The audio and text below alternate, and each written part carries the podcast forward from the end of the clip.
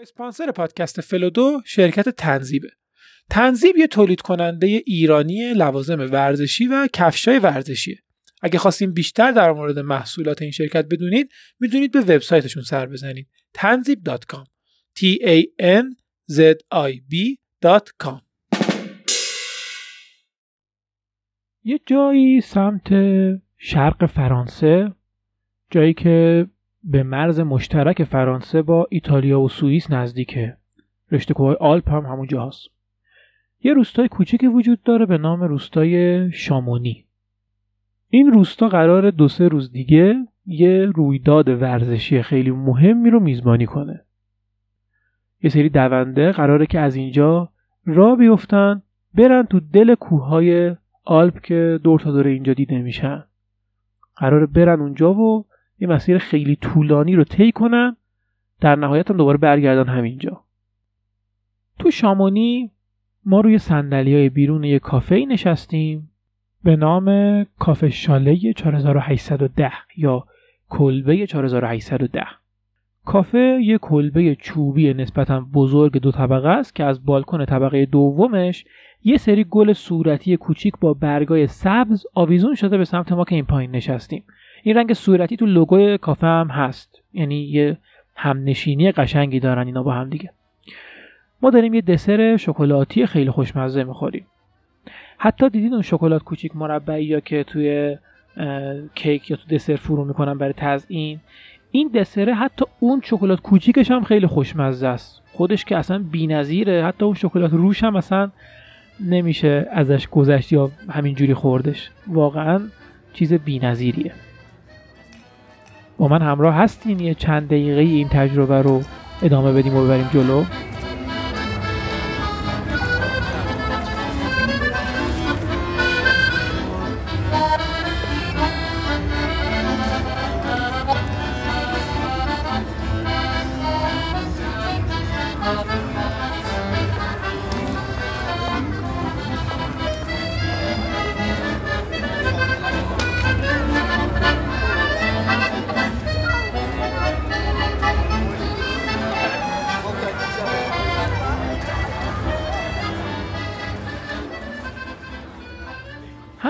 داریم دسرمون رو می‌خوریم داریم به این فکر می‌کنیم که این کوههایی که داریم می‌بینیم چرا قیافشون با بقیه کوههایی که جاهای دیگه دیدیم فرق داره؟ دارم راجع به کوههایی صحبت می‌کنم که اینجا توی شامونی ما به هر سمتی که نگاه کنیم اینا رو می‌بینیم. هم که بیرون کافه نشستیم چند تا از اینا دقیقا روبرومونن و ما هم داریم تماشاشون می‌کنیم. و همینطور که داریم اینا رو نگاه می‌کنیم با خودمون میگیم که این کوه چرا فرق دارن؟ اینا یه فرقی با بقیه کوه دارن. قله ها و خط و رساش مثلا تیزتره انحناشون بیشتره یا مثلا مدلش فرق می‌کنه؟ برف با یه فرم متفاوتی روش نشسته. با خودمون میگیم باید اینو بریم بخونیم یا از یکی بپرسیم مثلا ببینیم چیه که این کوه رو متفاوت می‌کنه برای ما از بقیه.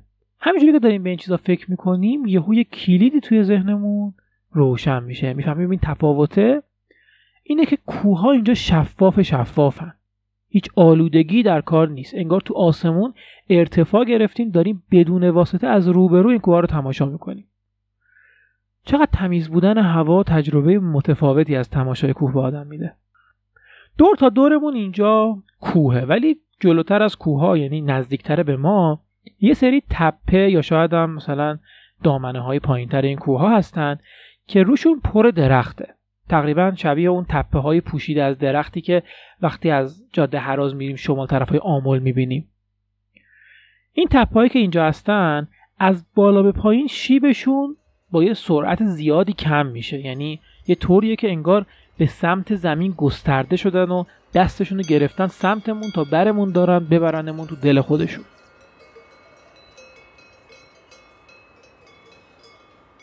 بین کوه که عقبترن و تپه ها که جلوترن و روشون پر درخته یه سری ابر خطی ظاهرا متراکم هم هستن که دارن میرن و میان.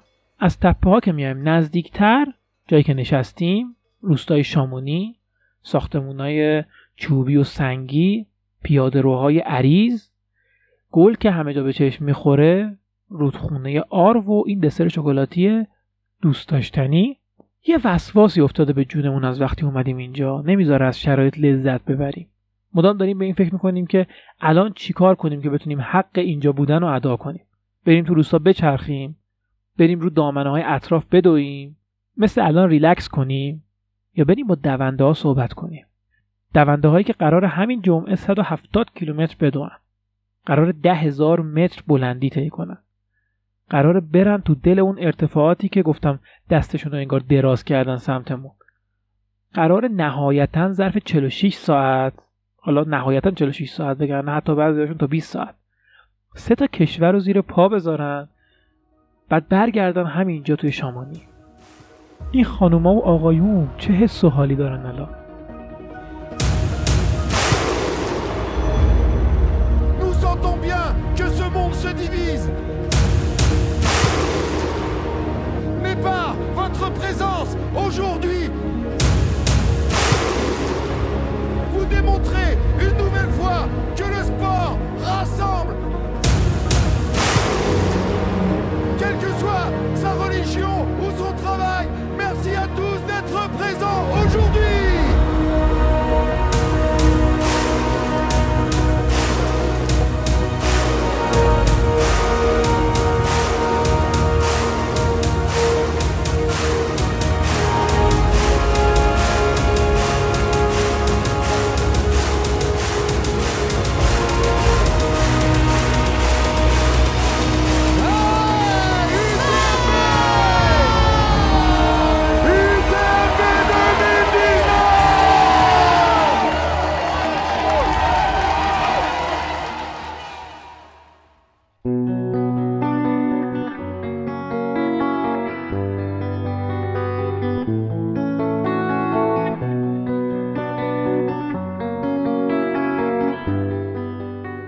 سلام. من محمد اسماعیل پور هستم و این اپیزود دوم پادکست فلودوه. توی این اپیزود من با مهرداد گفتگو کردم. مهرداد میدوه دوچرخه سواری می‌کنه کوهنوردی می‌کنه بدنسازی انجام میده. ورزش هایی هم که می‌کنه و لذتی که ازشون می‌بره برای هر کسی که میشناسدش خیلی الهام بخشه. بیشتر از این وقتتون رو نگیرم و بریم سر وقت گفتگومون. چی میگی؟ کجا؟ بیا اینجا ببینم اومدم. جان چی میگی برادر؟ یک سال و نیم گذاشتی رفتی هیچ توضیحی؟ آقا چی شده؟ این اپیزود چیه؟ الان کجا بودی یک سال و نیم؟ یه توضیح بده به ما همینجوری یهو اپیزود جدیدمون رو وقتتون نگیریم. بیا اینجا ببینم. بیا فرار نکن بیا. اومدم آقا من فرار نکردم. اومدم. جان. بیا اینجا. بیا اینجا بشین ادامه توضیح بدیم چه خبر بوده این نیم. بشینم اینجا. ببین من برم رو منبر دیگه به این راحتی پایین نمیام. و می‌تونم کل این اپیزود الان بگم چرا مثلا من دیگه یک سال و نیم چی بوده این اپیزود چیه و اینا. نه ترس حالا دو دقیقه طولانی تر بشه من قول میدم کسی که الان اومده اینو پلی کرده به خاطر این موضوع ناراحت نمیشه. بیا اینجا دو دقیقه توضیح بده ببینیم کجا بودی. خیلی منم نمی‌ذارم طولانی حرف بزنی. هستم. چشم. چشم. یه توضیح کوچیکی میدم.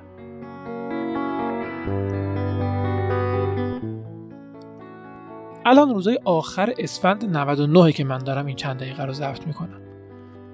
تقریبا یک سال و نیم پیش بود که من بعد از اینکه اپیزود اول رو تازه منتشر کرده بودم در پی این سوال که چطور میشه آدم از ورزش لذت ببره برای اپیزود دوم و سوم فلو دو با دو تا آدم حسابی دیگه که ورزش رو کیف کردن و ورزش خیلی تو زندگی روزمرهشون جریان داره نشستم به گفتگو. یکی مهرداد که یه جوری با لذتی که از ورزش کردن می‌بره آدما رو ترغیب می‌کنه به ورزش کردن که اگه یه کاناپه هم دو روز باش دمخور باشه به جنب و جوش میفته یکی هم پاندا که خیلی اهل پیاده روی توی شهره. چه شهر خودش تهران چه شهرهای دیگه چون خیلی اهل سفر کردن و پیاده روی توی شهرهای دیگه هم هست. الان هم یه چند وقتیه که یه پادکست خوب می‌سازه در مورد سفر به نام رادیو دور دنیا. اون دوتا گفتگو هر دوتاشون به لحاظ محتوایی عالی بودن. اما به خاطر تجربه و دقت کم من کیفیت ضبط پایینی داشتن یه ویژگی دیگه فایل ضبطی هم این بود که خیلی طولانی بودن. من موقع ضبط به خودم گفته بودم که راحت هر چقدر خواستم صحبت کنم.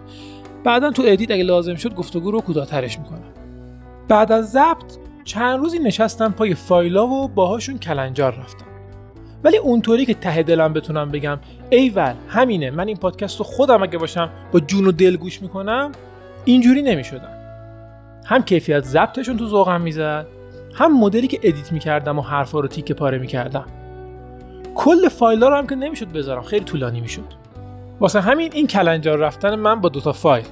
انقدر طول کشید و گفتن که آقا باید پاشی بیای سربازی دو ماه اول آموزشی هم از موبایل و لپتاپ و اینا هیچ خبری نیست. اون موقع بود که من فایل توضیح و عذرخواهی رو ضبط کردم و گذاشتم اینجا و رفتم سربازی.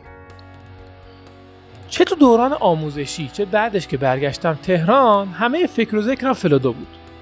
خب فلودو رو من واقعا مثل بچه هم دوست دارم.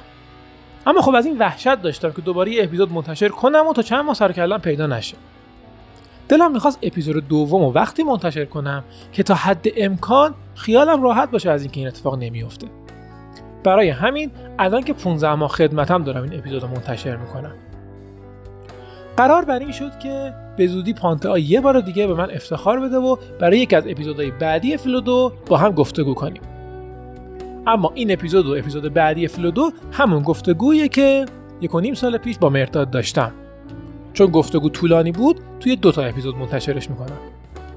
تو این مدت یه سری از چیزایی که من و مرداد در موردشون صحبت کردیم عوض شدن. یکی دو جا به ذهنم رسید که شاید بد نباشه وسط اپیزود یه توضیحاتی اضافه کنم. هر جا این آهنگو که داره تو زمین پخش میشه. این آهنگ. هر جا اینو شنیدین من محمد اسفند 99 وسط گفتگو میام بالا که سریع سری توضیحات تکمیلی رو بدم و برم. همونطور که گفتم کیفیت صدا پایینه. امیدوارم این موضوع خیلی اذیت کننده نباشه. خب اینترو پادکست رو بشنویم و بریم سر گفتگومون.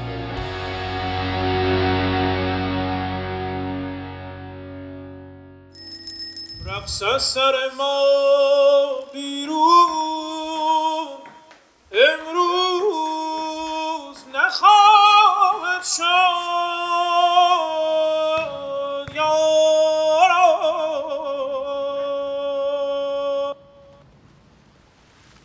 که این مطرب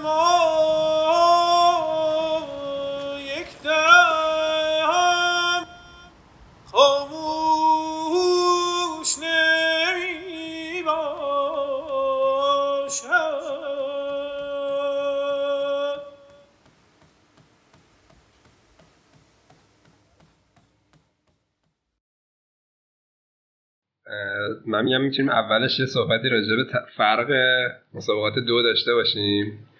چون همه مسابقات دو رو مثلا مسابقه کاپادوکیا یا همین قشم به اسم ماراتون ازش اسم می‌برن منم گفتم ماراتون. آره که این اشتباهه. ببخش آره آره، آره. اینو میشه صحبت کرد راجبش که یکم فرق این مسابقه رو بفهمیم. یعنی بگیم که همه متوجه بشن تفاوت مثلا. ماراتون با یک مسابقه تریل تو چیه و اصولا چه تفاوتایی داره.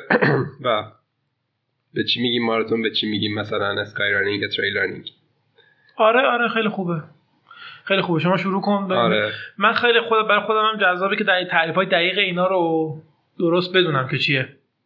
مسابقه ماراتون که شاید شناخته شده ترین مسابقه دو توی دنیا باشه یه مسیر 42 کیلومتری داره و از یه قدمت خیلی طولانی داره از یونان فکر کنم شکل گرفته. و تو مسیر صاف می‌دونن یه زمان مشخصی داره تو 6 ساعت. شما باید این مسیر رو تموم کنین. 42 کیلومتر رو و اصولا ارتفاعی هم گرفته نمیشه. یعنی الیویشنی هم نداریم توی مسابقه ماراتون. یعنی از یه ارتفاعی که شروع میشه تو همون ارتفاع تقریبا تموم میشه. حالا ممکنه یه توی سری از ماراتون ها مثلا تو بعضی از شهرهای دنیا ما مثلا یه حداقل ارتفاعی هم بین نقطه شروع و نقطه پایان داشته باشیم اما به صورت کلی مبنا بر اینه که الیویشن نداشته باشه ماراتون و توی 6 ساعت کسایی که بتونن این مسیر رو فینیش کنن بهشون مدال فینیشری تعلق می‌گیره. و نفرات اول دوم سوم هم احتمالا از طرف اسپانسری که حالا اون مسابقه رو برگزار کرده یه جایزه شاید نقدی یا حتی غیر نقدی به عنوان یاد بود بهشون تعلق بگیره. اینو بهش میگم ماراتون که بهش میگن ماراتون 42 کیلومتر درست میگم؟ 42 آره. کیلومتر 42 کیلومتر رو فکر کنم 195 متر. حالا دقیقا الان عددش یادم نیست ولی میشه نگاه کرد عدد دقیقش. الیویشن معمولا نداریم. البته یه چیزی الیویشن نداریم. شما اومدی ارتفاع نقطه شروع و نقطه پایان رو با هم مقایسه کردی؟ تو محاسبه الیویشن هم نقطه شروع و نقطه پایان چون معمولا مسابقات دو به صورت لوپ برگزار میشه. و نقطه شروع پایانش معمولا یه جاست ولی اگرم یک جا نباشه و حالا لوپ نباشه باز هم ارتفاع نقطه شروع پایان رو محاسبه می‌کنن. هم به صورت کلی تو مسیر هر جا که مسیر بالا پایینی میشه. اونم حساب آره اونم جز الیویشن کلی مسیر به حسابه. حتی آها. پس من نمی‌تونم یه تپه بذارم وسط راه بگم حالا برید بالا بیایم پایین بعد الیویشن هم نیست چون اومدیم پایین. نه دیگه اون الیویشن به حساب میاد. آره. هر جا شما ارتفاع می‌گیری و حتی اگه دوره بیای پایین اون ارتفاعی که گرفتی اگه مثلا ده بار در طول مسیر ارتفاع بگیری اینا با هم جمع میشه و مجموع الیویشنتون به دست میاد. حالا قبل از اینکه بریم سراغ تعریف اونای دیگه. مثلا ماراتون به خاطر اسم خاصی هم که داره و این قوانین صفر سخت طول مسیر و الیویشن نبودن و اینا زیر نظر یه سازمانی جایی برگزار میشه همه جا. یا مثلا مثلا شبیه فیفا میمونه شبیه مسابقاتی میمونه که زیر نظر فیفا مثلا برگزار میشه. یا اینطوریه که هر کس منم می‌تونم برم یه دونه ماراتون برگزار کنم. ببین معمولا ماراتون زیر نظر حالا یه کمیته بین‌المللی داره اه. که من خودم حقیقتا خیلی در موردش تحقیق نکردم که ببینم رسمیتش رو از کجا می‌گیره مسابقات ماراتون. اه. ولی زیر نظر فدراسیون های دو میدانی حالا هر کشوری احتمالا و یا یه کمیته بین‌المللی چون من در مورد تریل رانینگ رو می‌دونم که یک مؤسسه بین‌المللی تریل رانینگ داریم. ولی در مورد ماراتون اینو مطمئن نیستم. حالا میشه سرچ کرد. متوجه شدی دقیقا رسمیتش رو از کجا می‌گیره؟ مسابقاتی که تو شهرهای مختلف برگزار میشه. ولی آره یه قوانین دیفالتی هست که همش رو رعایت می‌کنن. خب پس این شد ماراتون. بقیه اونایی که به اسم ماراتون اشتباه بهش میگن چیه؟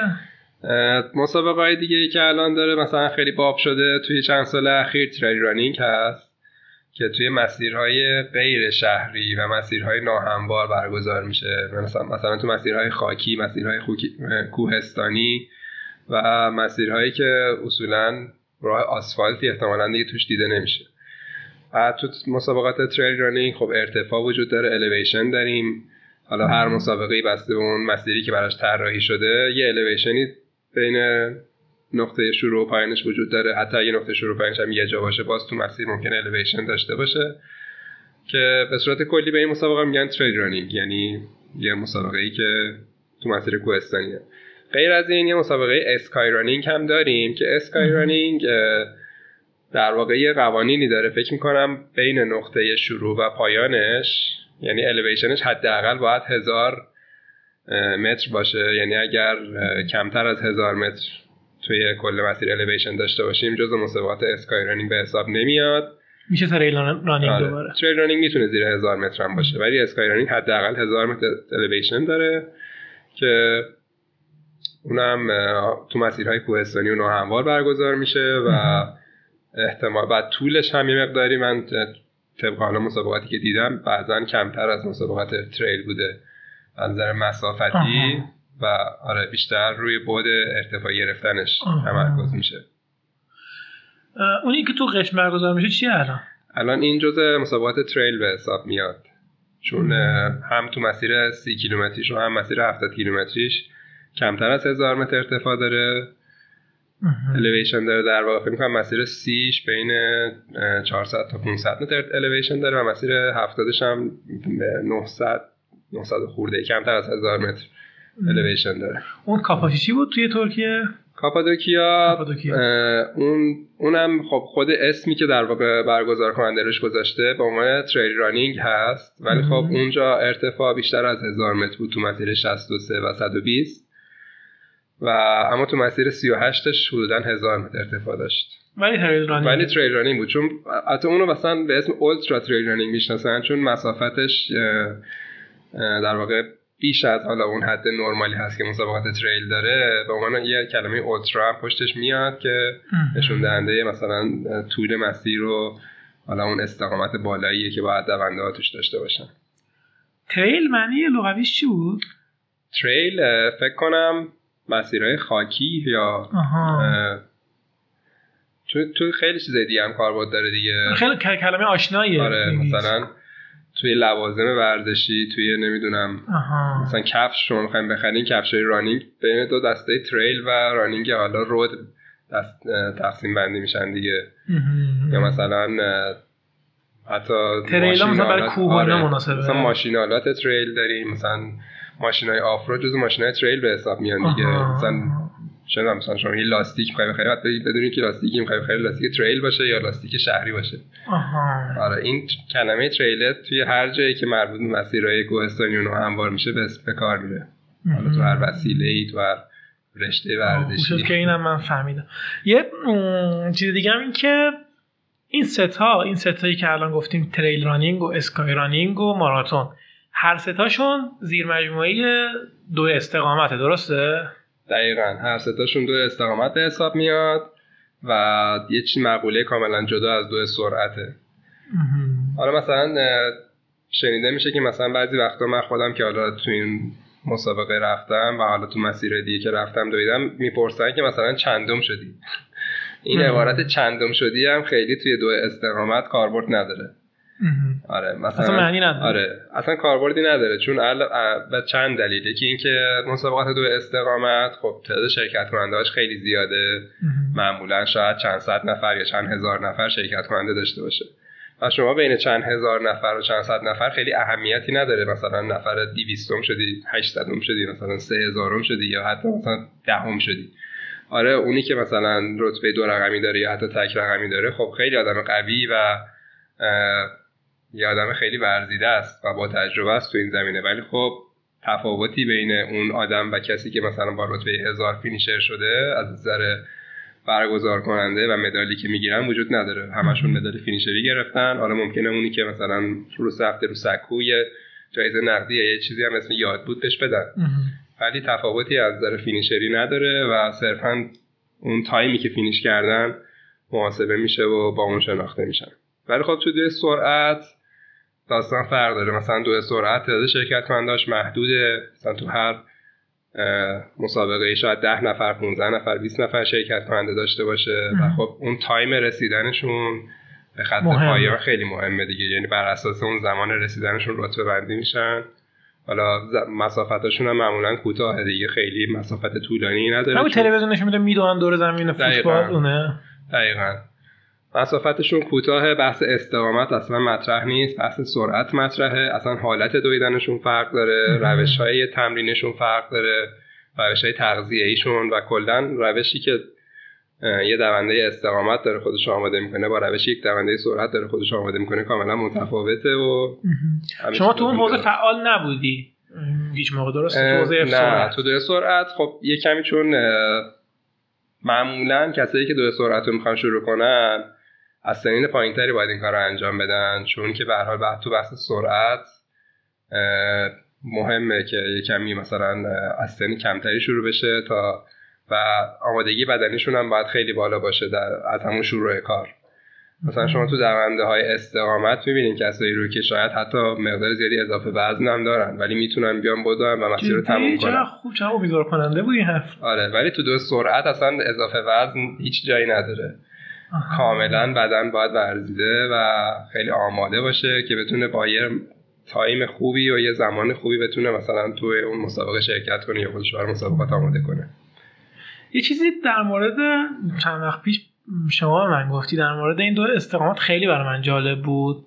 اونم این بود که حتی وقتی که توی دو استقامت می‌بینی که یه کسی داره کنارت میدوه که یه آسیبی دیده یا کمک می‌خواد لازمه که بری بهش کمک کنی. یعنی نه تنها بحث این نیستش که شما رقابت نمی کنی بلکه این موضوع امتیاز داره. این خودش اصلا یه چیزیه که مهمه اونجا. دقیقا دیگه تو فرهنگ دو استقامت خیلی مهمه که افراد بیشتر از اینکه به فکر مسابقه و به فکر رقابت با همدیگه باشن رقابت با خودشون اولویت قرار بدن. یعنی هر کسی تو دو- استقامت تلاش می‌کنه که رکورد قبلی خودش رو بهبود بده.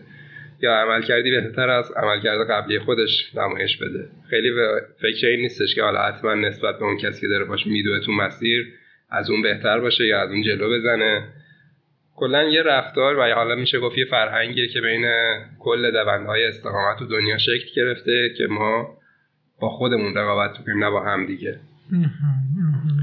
و حالا مثلا خاطر همین هم از تو مس- توی مسابقاتی برگزار میشه خیلی اصلا تاکید می‌کنن روی اینکه حتما شما باید حواستون به بقیه باشه رقابت باعث نشه که مثلا شما بخواین کسی رو جا بزنین یا مثلا یه حرکتی بکنین که مثلا به کسی آسیبی برسه توی طول مسابقه. و اگه هر جا دیدین که اگر کسی نیاز به کمک داره یا مشکلی براش پیش اومده باید وایسی کمکش کنین. و اگر این کار نکنین حتی می‌تونه به قیمت حذف شدن شما از مسابقه تمام شه. برای برای خود من خیلی جالب بود این موضوع. حالا ما یکی از خاطراتی که مربیمون تعریف می‌کنه توی یکی از مسابقات نفر اولی که نزدیک بوده به خط پایان مثل که سر یه پیچی صبر می‌کنه که مثلا پرچم کشورش رو از کولش در بیاره و با پرچم کشورش از خط پایان رد به عنوان نفر اول و نفر پشت سریش که می‌بینه این آدم بهش رسیده و داره پرچم در میاره با اینکه می‌تونست ردش کنه و بره اول شه این کارو نمی‌کنه صبر می‌کنه که. این آدم مثلا کارش انجام آره، بده. زمانش رو به خاطر در آوردن پرچم از دست نده. بتونه پرچمش رو در بیاره و حالا خیلی داستان معروفی هم هست. من مسابقهش و کشورش رو یادم نیست کجاست ولی تعریف می‌کنه همیشه برامون که رفتار دوندای استقامت باید در این حد باشه و در این حد هوای همدیگر داشته باشن و به فکر رقابت با همدیگه نباشن به فکر رقابت با خودشون باشن. خیلی جالبه. من تا من چیز دیگه ای نمیشنم ورزش دیگه ای به گوشم نخورده که اینطوری توش رقابت کوچیک موضوع رقابت کوچیک کرده باشن و بعد ورزش رو اجرا بعد ورزش رو اجرا کنن مسابقه رو اجرا کنن این صحنه خیلی صحنه های جالبیه. خیلی ظرفیت هایی که تو ورزش های دیگه خارج نمیشه تو ورزش های دیگه نمایش داده نمیشه. اینجاها انگار که جاش وجود داره توی این ورزش اینطوری دقیقا. بیشتر حالا خب مسابقات دو استقامت از تو خانواده ورزش های همگانی قرار می‌گیره دیگه. تو. ورزش همگانی هدف اولین چیزی که حالا من خودم درک کردم هدف مثلا اون جنبه سلامتی و حالا فعالیت بدنیه. و خیلی چون ورزش قهرمانی به حساب نمیاد سعی کردن که تا حد امکان اون بحث رقابت با هم دیگه رو از توش حذف کنن. حالا با فرهنگ سازی و با فعالیت های از این قبیل اون بحث رقابت رو تو ورزش همگانی سعی کردن تا حد زیادی حذف کنن. آره دیگه آدم یاد ورزشایی مثل کوهنوردی و ورزش تیمی میفته با دقیقا اینکه یه تیم نیستن و مثلا با هم در, در عمل دارن با هم رقابت می‌کنن. ولی عین یه گروه کوهنوردی میمونن که به هر حال همشون باید با هم برن بالا دیگه. یکیشون ضعیف. هم باید وایسن ببینن مشکل چیه. کاملا. این چیزی الان دارم search می‌کنم راجع به sky running که اطلاعات دقیق بدیم یه وقت چیز اشتباه نگیم. آها.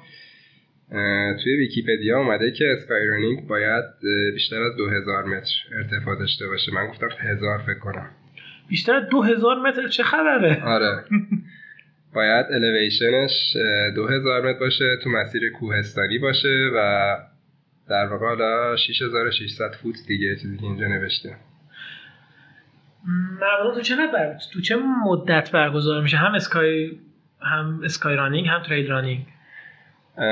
ببین مدت زمانشون خیلی قاعده خاصی نداره که بگن حتما نباید از این تایم بیشتر بشه یا کمتر بشه.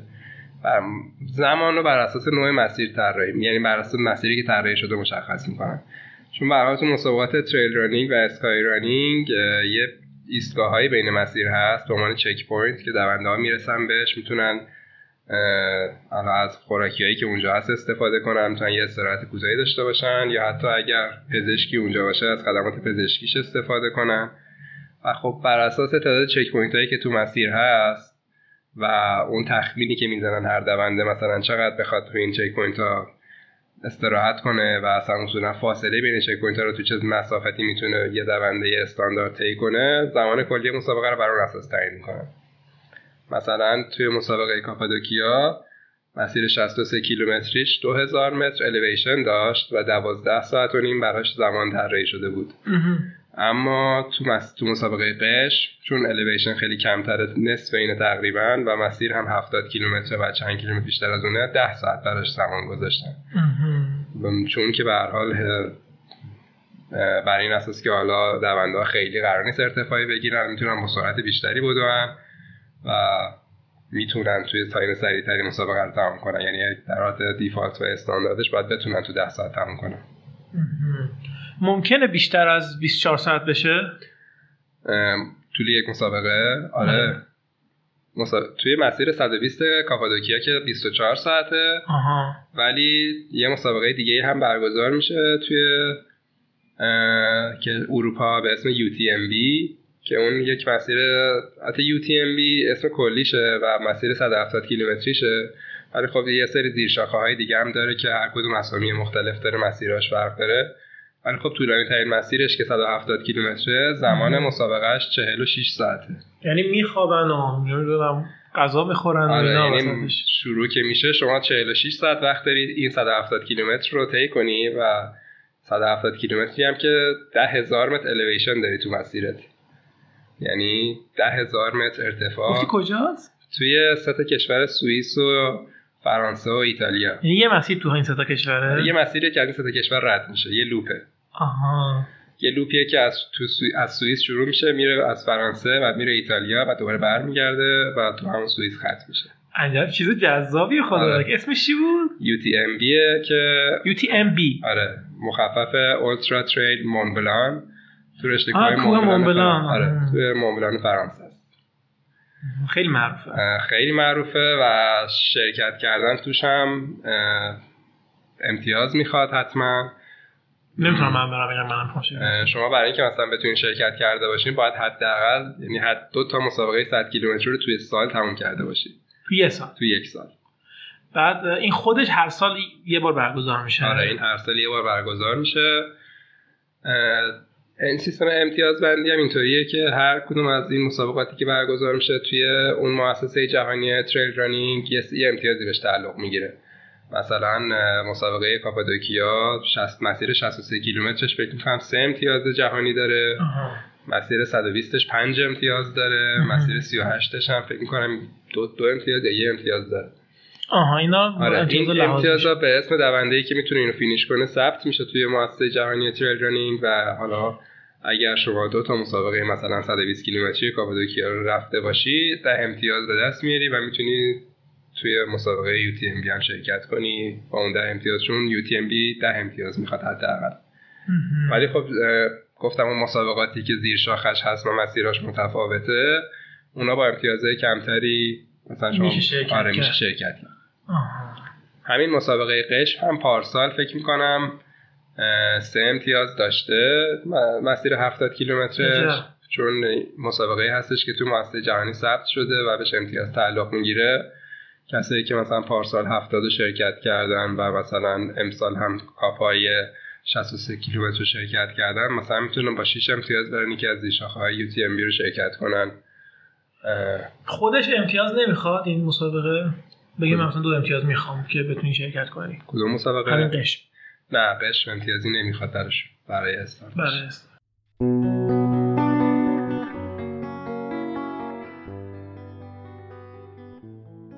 این مسابقه اروپایی که الان مهرداد توی صحبتاش بهش اشاره کرد 170 کیلومتر مسیرشه و دونده ها تو مسیر سه تا کشور رو زیر پا می‌ذارن.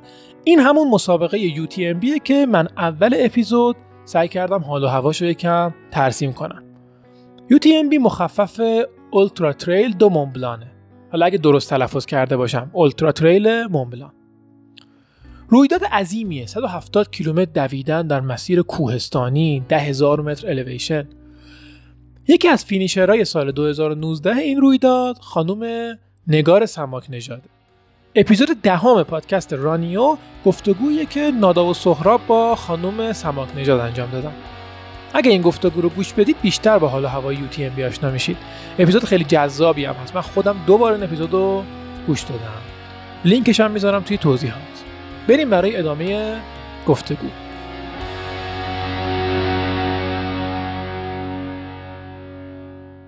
اگه منو مسابقه آره نوع مسابقات بگو. آره من تو همین فرصتی که داریم چای می‌خوری من یه سرچی کردم که حالا یه وقت اطلاعات اشتباه نداده باشم در رابطه با نوع مسابقات چون حقیقتش قبل از اینکه بیام اینجا اصلا در موردش search نکردم چون نمی‌دونستم که می‌خوایم جزئیات در این مورد صحبت کنیم. خب به صورت کلی مسابقاتی که توی دوی کوهستان دسته بندی میشه با اسم trail running شناخته میشه.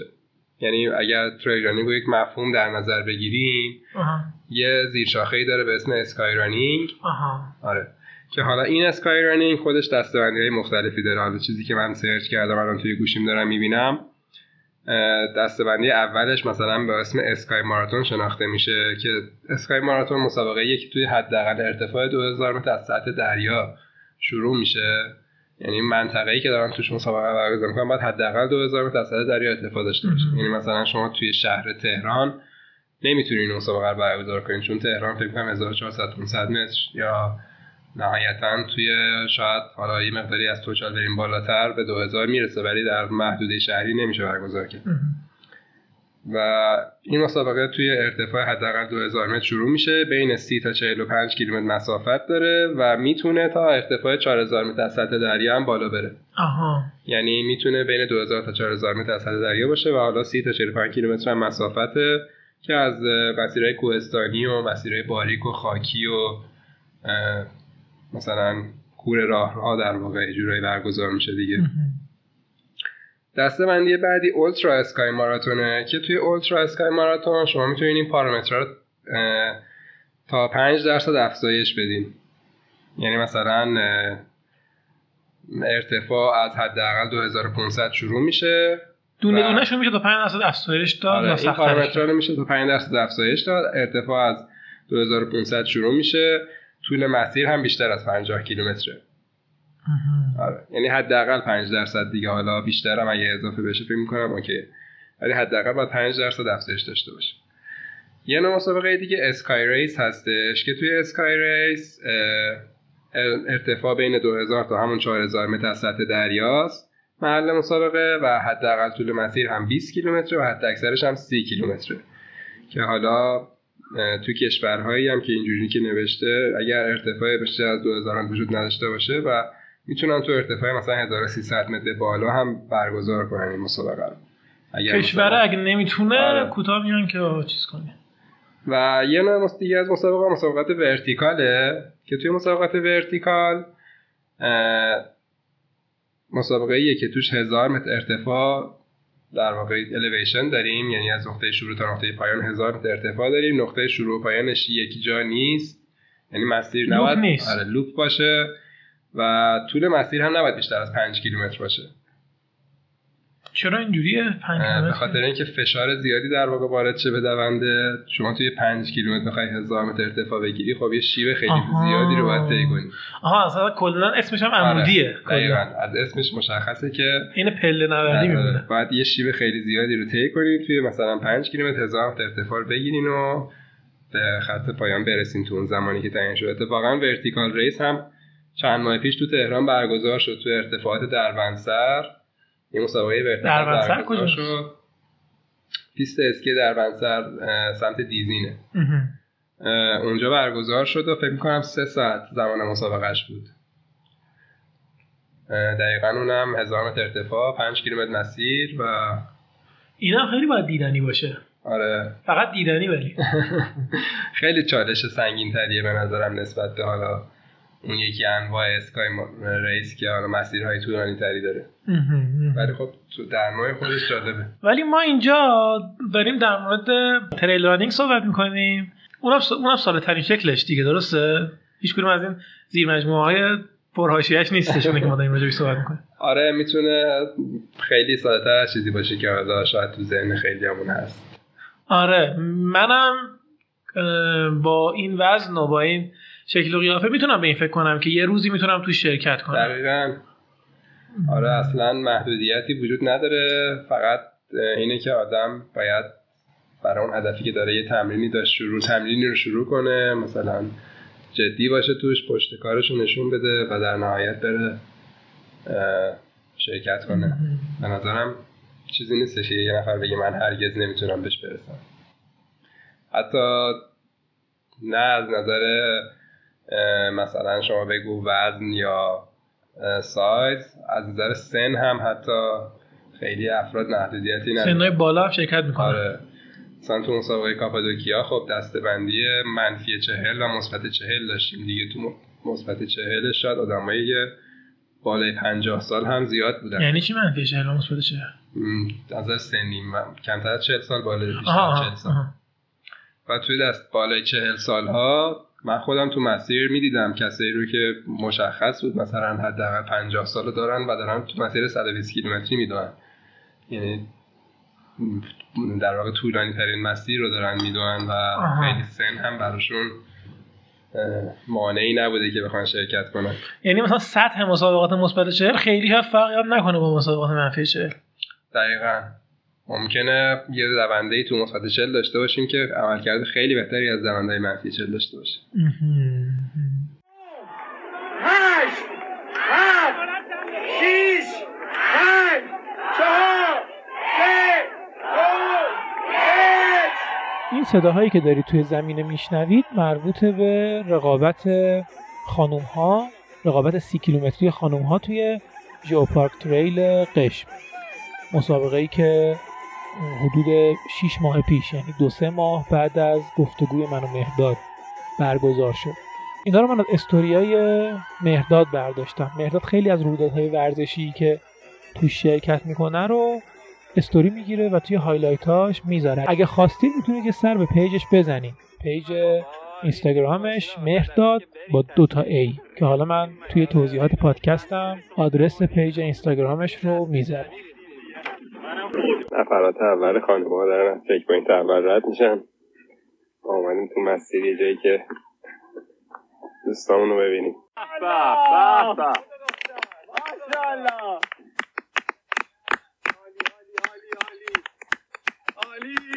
ماشاءالله.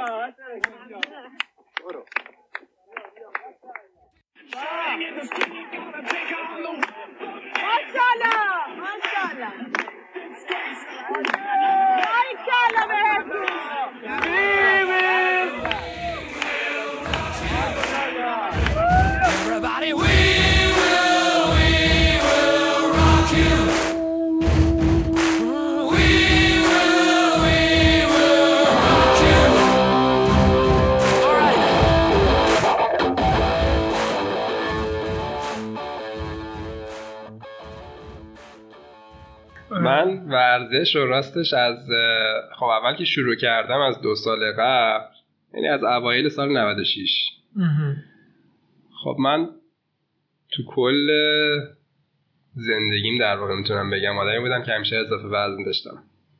یعنی از اول بچگی که خودم یادم میاد تا همین شاید دو سال پیش کسی بودم که اضافه وزن داشتم و هیچ وقتم خوشحال نبودم تا دو سال. پیش. آره. وقتم خوشحال نبودم از این بابت. یعنی همیشه دوست داشتم که آدمایی رو می‌دیدم که مثلا خیلی فیت هستن خیلی اندام مناسبی دارن همیشه بهشون قبطه میخوردم. از هر نظر. و نمی‌دونم هم چرا هیچ وقت همت اینو نداشتم که مثلا توی این مدت طولانی مثلا تا سی و یک سالگی بخوام برم یه ورزشی رو جدی شروع کنم و این تغییر رو تو خودم ایجاد بدم. الان 33 ساله؟ الان 33 سالم. اه، در البته رفتم مثلا سراغ ورزش رفتم مثلا بازه های زمانی کوتاه مدتی بوده که رفتم یه باشگاه ورزشی س- یه مثلا باشگاه بدنسازی ثبت نام کردم مثلا دو ماه سه ماه چهار ماه تمرین کردم یه 7 ده کیلو ده 15 کیلو وزنم رو کم کردم ولی خب ولش کردم. حالا نمی‌دونم چرا باعث نمی‌شد که مثلا من ادامه بدم و بمونم مثلا تو اون باشگاه و اینو تبدیل روتینش کنم ولی حالا به حال رها می‌کردم و دوباره مثلا یه شیش ماه یک سال مثلا وزنم خوب بود. دوباره اضافه وزن پیدا. می‌کردم و برمیگشتم به همون روال سابق که دوباره ناراضی می‌شدم. من خودم یه جوری. اضافه وزن چقدر بود؟ در بیشترین حد در بیشترین حدش مثلا؟ بیشترین حدش زمانی بود که سربازی می‌رفتم. آها. فکر بالای سی کیلو اضافه وزن داشتم. بالای سی کیلو چند آره، کیلو مثلا بودی 115 هم من فکر کنم دیدم تو سربازی. ولی باز مثل من آره. نبودی هیچ موقع.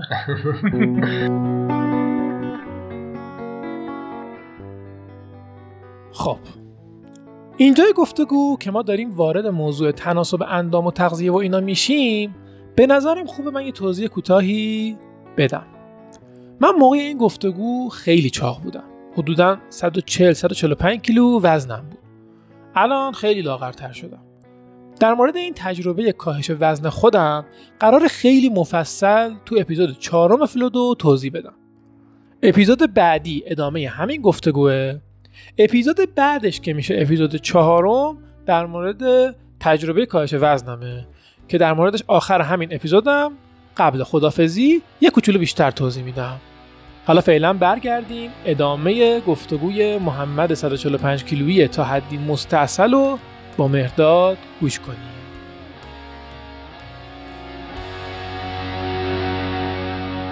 من مثلا خب با توجه به حالا قدم که 184 ایدئال وزنم اینه که مثلا بین 80 تا 85 کیلو من باشه. 184 آره. ولی خب اه، 110 15 کیلو دیگه واقعا خیلی زیاد بود. یعنی من لباسایی هم که حتی داشتم خیلی وقت دیگه انجام نمی‌شد. من امید داشتم قدمم به هم نخوره که بگم حالا من وزنم بیشتره مثلا سیستمم فرق داره و دیدم نه دقیقا قدمونم یکیه. و دیگه اون موقع اصلا به اوج نارضایتی از خودم رسیده بودم دیگه. یعنی تو همون مدت سربازی هم من رفتم یه باشگاهی ثبت نام کردم. آخرای سربازی من بود. سه ماه رفتم باشگاه. تقریبا سه چهار جلسه در هفته و نزدیک 15 کیلو کم کردم وزنم یعنی آره. برگشتش بعدش؟ آره خب بعدش برگشت. بعد از یکی دو سال برگشت. نه به اون صد صد و ده 15 نرسید. من اون موقع که رفتم باشگاه تا 95 فکر کنم وزنم آوردم پایین. نزدیک 20 کیلو. ولی وقتی ولش کردم دوباره تا 100 رفتم بالا. الان. چند کیلویی؟ الان 75 کیلو هم. و این می‌تونست کمتر هم باشه ولی در واقع از است خیلی هاش دیگه. یعنی این وزن حالا میگم من چطوریه که وزنم رو 75 اه، خب طبیعتا گفتم برای مثلا قد من. خوبه که مثلا بین 80 تا 84 5 کیلو آدم وزن داشته باشه ولی خب وزنی که درصد بیشترش عضله باشه طبیعتا دیگه نه. مثلا چربی چربی رو شما مثلا باید زیر 15 درصد حداقل نگه دارین همیشه تو بدنتون که عضلتون رو در واقع زیاد کنین و بتونین یه بدن متناسبی داشته باشین مثلا من خب حالا توی این مدتی که بدنسازی رفتم و هنوزم دارم میرم که دو سال هم بیشتر شده خب از یه جهتش وقت دوست نداشتم که مثلا به سمت دارو و روش های هورمونی پیش برم برای هم کاهش وزن هم افزایش عضله. ولی خب در کنارش از مکمل ها استفاده کردم. حالا مکمل ها شاید عموم مردم فکر کنن که چیز بدی باشه ولی خب نه مکمل ها اگر که شما از جای درستی تهیه کنین و مکمل مناسبی بخورین صرفا جنبه مکمل بودن دارن و اصلا جنبه دارویی ندارن. شاید حالا خیلی هم اگه استفاده کرده باشن فکر کنم تاثیرش کمه یا خیلی کنده ولی خب به حال چیزی که از اسمش پیداست مکمله دیگه قرار نیست که نقش اصلی رو آره،. اصلی رو ایفا کنه تو ورزش حالا ورزشکارا میگن خودشون و مخصوصا ورزشکارای بدنسازی اه، 60 70 درصد کاهش وزن و عضله سازی توی آشپزخونه اتفاق میفته نه توی باشگاه یعنی شما 20 درصد از اون بدن قشنگی که تو ذهنتون دارین و تو باشگاه به دست میارین بقیهش توی آشپزخونه و هست و خوراکه. توی تغذیه و ریکاوری و این واقعا حرف تلخیه ولی آره. یعنی منم همین اخیرا بودی دکتر اینو به من گفت و خیلی سخت بود پذیرفتنش برای من من خیلی. عموما دویدن رو که شروع کردم بعد از اپیزود اول دویدن رو که شروع کردم خیلی امیدوار بودم که نتیجه می‌گیرم برای لاغری ولی دیدم که واقعا این این بار اتفاقا اصلا لاغر نشدم یعنی. منظم انجام می‌دادم دیدم یک کیلو لاغر نشدم و بعد رفتم یعنی همون موقع بود که رفتم پیش اون دکتره گفت ببین تو دو تا حالت داری. یه دکتر فیزیوتراپی بود که من رفتم پیشش برای اینکه مطمئن شم ورزشمو دارم استاندارد انجام میدم. گفت حالا اینکه ورزش درسته درست نیست بماند تو دو تا راه داری؟ یا اینکه انقدی ورزش کنی که باهاش لاغر بشی در این صورت داری به خودت ضربه می‌زنی چون ورزش سنگینی داری می‌کنی که الان برای بدنت مناسب نیست. یا اینکه ورزش تو اونقدری که بدنت لازم داره و می‌کشه انجام بدی که در اون صورت اون برای کاهش وزنت کافی نیست برای همین چاره ای نداری جز اینکه بری سراغ تغذیه. آره. تغذیه واقعا نقش خیلی مهمی داره. یعنی چه برای کاهش وزن چه برای عضله سازی برای هر دو حالتش تغذیه. آه پس این رول مهمش رو آره. همیشه ایفا می‌کنه تا آخر تغذیه مهمترین تاثیره و حتی در کنار تغذیه بحث ریکاوری هم خیلی مطرحه. یعنی حالا کسی که کاهش وزن می‌خواد بکنه این یه طرف ولی کسی که می‌خواد بحث عضله سازی رو هم در کنارش پیش ببره باید خوابش و ریکاوریش و استراحتاش هم خیلی اهمیت بده. پس راجع به این موضوع باید صحبت کنیم چون یه چیزایی هست که تو کف من یکم نمیره خب. در مورد چه خود لاغر شدم. مثلا این پادکست هم من اومدم شروع کردم به خاطر اینکه امید به این دارم امید به این داشتم که آدم می‌تونه با لذت بردن و هنوزم دارم. با لذت بردن و یه روتین رو به صورت پایدار تو زندگیش ایجاد کردن نتیجه های خیلی بزرگ به دست بیاره به وزن دلخواهش برسه به. یه کمی بعضی از این قسمت تو کت من نمیره و اتفاقا خیلی خوشحالم که یه فرصتی هستش که الان راجبش صحبت کنیم. من یه سری گره ها تو ذهنم وا کنم. حالا اتفاقا حالا خیلی ها میگن که میگن من ورزش می‌کنم که بتونم خوب غذا بخورم. آره دیگه. جمله ها رو همه میگن. آره، یعنی ما هم گفتیم. مثلا طرف فست فود می‌خوره شیرینی می‌خوره نوشابه می‌خوره میگه ورزش می‌کنم که بتونم این کارا رو بکنم. حالا شاید اون آدم تو اون لولی که هست نمی‌دونم از مثلا تناسب اندامش یا وزنی که داره راضیه یا نه ولی به هر حال اگر می‌خواد به اون حد ایدئالی که تو ذهنش برسه این این روش رو نباید ادامه بده دیگه این روش درستی نیست. تو بحث حالا ایجاد تناسب بین خوردن و ورزش همیشه یک قاعده کلی وجود داره. اینکه کسی که می‌خواد وزنش رو بیاره پایین باید حتما کالری روزانش منفی باشه. یعنی اون چیزی که میسوزونه بیشتر از چیزی باشه که مثل می‌گیره پول مثل هر چیز زمان همه آره. چی آدم باید ورودیاش دقیقا. با خروجیاش هماهنگی داشته باشه. دقیقا. مثلا شما اون آدمی که میگه من ورزش کنم که هر چقدر دارم می‌خواد بتونم بخورم خب نمی‌تونه این کالری منفی رو حفظ کنه دیگه. در نتیجه وزنش پایین نمیاد. در بهترین حالت اون وزنی که هست میمونه تا اگه چاقتر نشه و به اون هدفی که احتمالاً داره مگه اینکه. یه آدمی باشه که اساسا کم خوراک زود سیر میشه یا. مثلا خیلی ورزش می‌کنه دیگه. اونجوری می‌تونه این حالت اتفاق بیفته. حالا مثلا اون خیلی ورزش کردن هم به قول شما می‌تونه آسیب زننده باشه دیگه تو اول راه. کسی که خیلی سنگین ورزش می‌کنه اگر حالا از نظر فیزیکی به خودش آسیب نزنه ولی از نظر ذهنی خسته میشه و یه جورایی زده میشه از این فعالیتی که داره می‌کنه. حتی فیز- از نظر فیزیکی هم آسیبی نبینه. و این تناسبه رو باید واقعا حفظ کرد. حالا آدم یا خودش باید این کارو بکنه یا با کمک یه مربی یا یه دکتر تغذیه این کارو بکنه. ولی خب یه روش درستیه که جواب داده و باید همین کارو کرد. آره متاسفانه هم میگم می‌دونی چیا تو کت من نمیره؟ بذار از همین الان من دو تا چیزی که تو کتم نمیره رو بگم. اولا اینکه یکی اینکه گفتی که من از هیکلم هیکلی که 25 کیلو لاغرتر از الان من بود. خیلی ناراضی بودم و نمی‌دونم چرا همت نکردم درستش کنم و اینا. من منم خب مثل شما دیگه. من از اول مثل شما نه دیگه خیلی بیشتر. منم از بچگی چاق بودم. همه هنوزم چاق. خب؟ و مثل شما از این نظر مثل شما تلاش های زیادی کردم برای اینکه جلو اینو بگیرم. تلاش هایی که یا ناکام بود یا خیلی موقت جوابگو بود یا اینکه لاغری اتفاق افتاد برگشت به هر حال. چیزی که الان دارم به عنوان مثلا آخرین تجربهم دارم بهش چنگ میندازم که به یه نتیجه برسه اینه که از هیکل خودم و از چیزی که هستم در واقع بپذیرمش.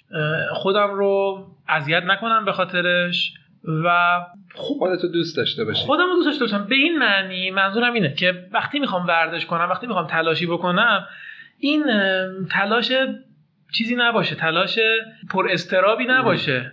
من اگر نتونم این بدنم رو تحمل کنم خیلی سخت می‌تونم مثلا یه ورزشی رو آروم شروع کنم و برای خودم سنگین ترش کنم. ببین من الان دویدن رو شروع کردم در حالی که هفته ای حدود مثلا یک ساعت و 20 دقیقه میشه دویدنم خیلی مقدار کمی شاید باشه. ولی خب اون اون برنامه که معرفیش کردیم توی اپیزود اول مدعیه که آقا این زمان کم زمانیه که شما باید با این زمان شروع کنی تا آروم آروم پیشرفت کنی. تمام برنامه های معتبر میگن شما باید صبور باشی. درست. آروم آروم عادت میشه یه چیزی برات. آروم آروم وزنت میاد پایین. آروم آروم می‌تونی پیش بری. و این آروم آروم بودنه با این استراب داشتنه که من می‌خوام این عوض بشه. وای من چرا لاغر نمیشم؟ وای من چرا وزنم زیاده؟ با این خیلی نمی‌خونه. یه جورایی تو ذهن من شبیه اینه که ببین تو باید اینی که انقدر دنبال لاغر شدنی رو بذاری کنار. ذهنت رو چیزای دیگه متمرکز کنی. درست. بعد به اون برسی. به من فکر می‌کنم این یه کمی به روحیات و حالا کاراکتر هر آدمی برمیگرده. این که میگی باید خودم رو دوست داشته باشم اصلا حرف اشتباهی نیست خیلی درسته به نظرم. ولی شاید در مورد من شخصا جواب نمی‌داد. من خودم خودم یه آدم ایدالگرا می‌دونم به شدت. و این ایدالگرایی اینجا کمک کرده؟ آره. و این ایدالگرایی به من کمک کرد که واقعا به اون چیزی که تو ایدئال ذهنیمه برسم. حالا جدا از اینکه بخوام خودم رو دوست داشته باشم یا نداشته باشم. همیشه مثلا رسیدن به یک اندام مناسب و یک بدن فیت ایدئال ذهنی من بوده و شاید همین باعث می شده که من توی همه سالهای زندگیم از این جهت از خودم ناراضی باشم. و حسم کردم که این چیز غیر قابل یعنی غیر قابل دسترسی هم نیست. میشه بهش رسید و صرفا باید حالا این تلاش رو بذارم و حالا یه جایی بالاخره بهش برسم. حالا اگر تا الان این کارو نکردم باید یه نقطه این کارو بکنم. و این ایدالگرایی به من کمک کرد که حالا همه سختی هاشو اون اوایل راه بتونی تحمل آره، کنی و خیلی کنم. خوب پسش بر اومدی. آره و هیچ وقت ناامید نشم تا اینکه بالاخره به اون ایدالی که تو ذهنم بوده همه این سالها برسم. حالا شاید مثلا یه نفر اگر مثلا بگیم کمتر ایده‌آل‌گرا باشه یا اصلا ایده‌آل‌گرا نباشه بتونه مثلا خودش رو بپذیره. صرفا برای اینکه یه lifestyle سالمتری داشته باشه و بیشتر به جنبه سلامتیش فکر کنه. حالا ورزش رو روتین کنه. اگر مثلا چه می‌دونم 20 کیلو وزنم کم نکرد نکرد. خیلی شاید براش اهمیتی نداشته باشه. مثلا صرفا اینکه ورزش کنه و حالا یه کمی اون خوراکی های ناسالمش رو کنار بذاره و یه کمی lifestyle بهتری داشته باشه براش کافی باشه. و هم از نظر ذهنی هم از نظر فیزیکی آمادگی پذیرشش رو داشته باشه. ولی خب شما اگه جلو من نشستی و اضافه وزنم داشتی و بعد از اون اضافه وزن رسیدی به جایی که میری کوه دماوند میری میدوی تو این مسابقات استقامت. در واقع دو استقامت شرکت می‌کنی دو چرخ سواری های خیلی جذابی می‌کنی که راجع به اونم صحبت می‌کنیم من می‌فهمم می می اینو که میگه آدما مدلاشون ممکنه با هم فرق کنه. طبیعتا مدل من اینه که من هی با خودم میگم که خودم رو اذیت نکنم فلان و سعی کنم یه راهی که خیلی صلحآمیز باشه منو به نتیجه برسونه. اما نمی‌تونم از شما به عنوان یه کیسی که انقدر زندگی قبلتر شبیه من بوده و الان انقدر موفق داری تو برداشت انجام میدی ازش بگذرم. تمام تلاشم رو تو طول این گفتگو می‌کنم که این حرف رو بذارم کنار که هر کی یه مدلی داره. ببینم می‌تونم با مدل شما ارتباط برقرار کنم یا نه. یه هم در مورد این بحث نارض در واقع نپذیرفتن بدن. چون نتیجه داده. یعنی الان من به این نگاه خودم اینجا یکم دارم انتقادی مواجه میشم. چون شاید خب این منم باید همین کارو بکنم. درست. هم در مورد این هم در مورد بحث تغذیه. من در مورد بحث تغذیه هم واقعا اینطوری هم که خیلی رک بگم. مثلا اینطوری هم که همین همین چند هفته پیش به خودم فکر کردم می‌گفتم که خب وقتی من گشنم میشه زنگ می‌زنم این غذای مثلا مثلا مرغ سوخاری برای من میارن بعد با سسای مختلف بعد لذتی که من از این می‌برم استرسی که من از این خوردنه کم می- میشه در اون استرسی که. دارم و با این می‌تونم انقدر التیامش بدم. و تمام ویژگی هایی که این داره آیا درسته من همه اینا رو بگم؟ نه. عین پادگان مگه پادگانه واقعا اینجوری بگم؟ آره. نه.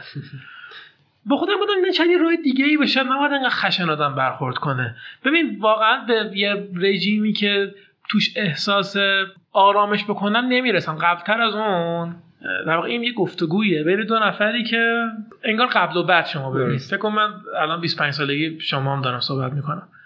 من 25 سالم هم هست من چند وقت پیش داشتم من چند وقت پیش شروع کردم کالری شماری. با یه نرم افزاری شروع کردم هر چی میخوردم اونجا مینوشتم. بعد واقعا اذیت می‌شدم. یعنی نمی‌تونستم باور کنم که این مدل رو می‌تونم برای مدهی با خودم هر روز از خودم میپرسیدم من اینو چقدر می‌تونم ادامه بدم؟ هر چی می‌خورم و باید اپلیکیشن وا کنم برم اونجا ثبت کنم. درست. رفتم یکم سرچ کردم در مورد دیدم خیلی مقاله ها میگن این کار اصلا وسواس فکری میاره کار اشتباهیه فلان و اینا. باز پیش اون دکتری که الان صحبتش شد گفتم اون میگفتش که نه وسواس فکریش هم موقته مثلا. این کار رو باید انجام بدی کار خوبیه اگه بتونی این کار رو انجام بدی. و واقعا الان تو این نقطه هم که دنبال اینم که من می‌تونم یه راهی پیدا کنم که حس خوبی بهش داشته باشم برای تغذیه.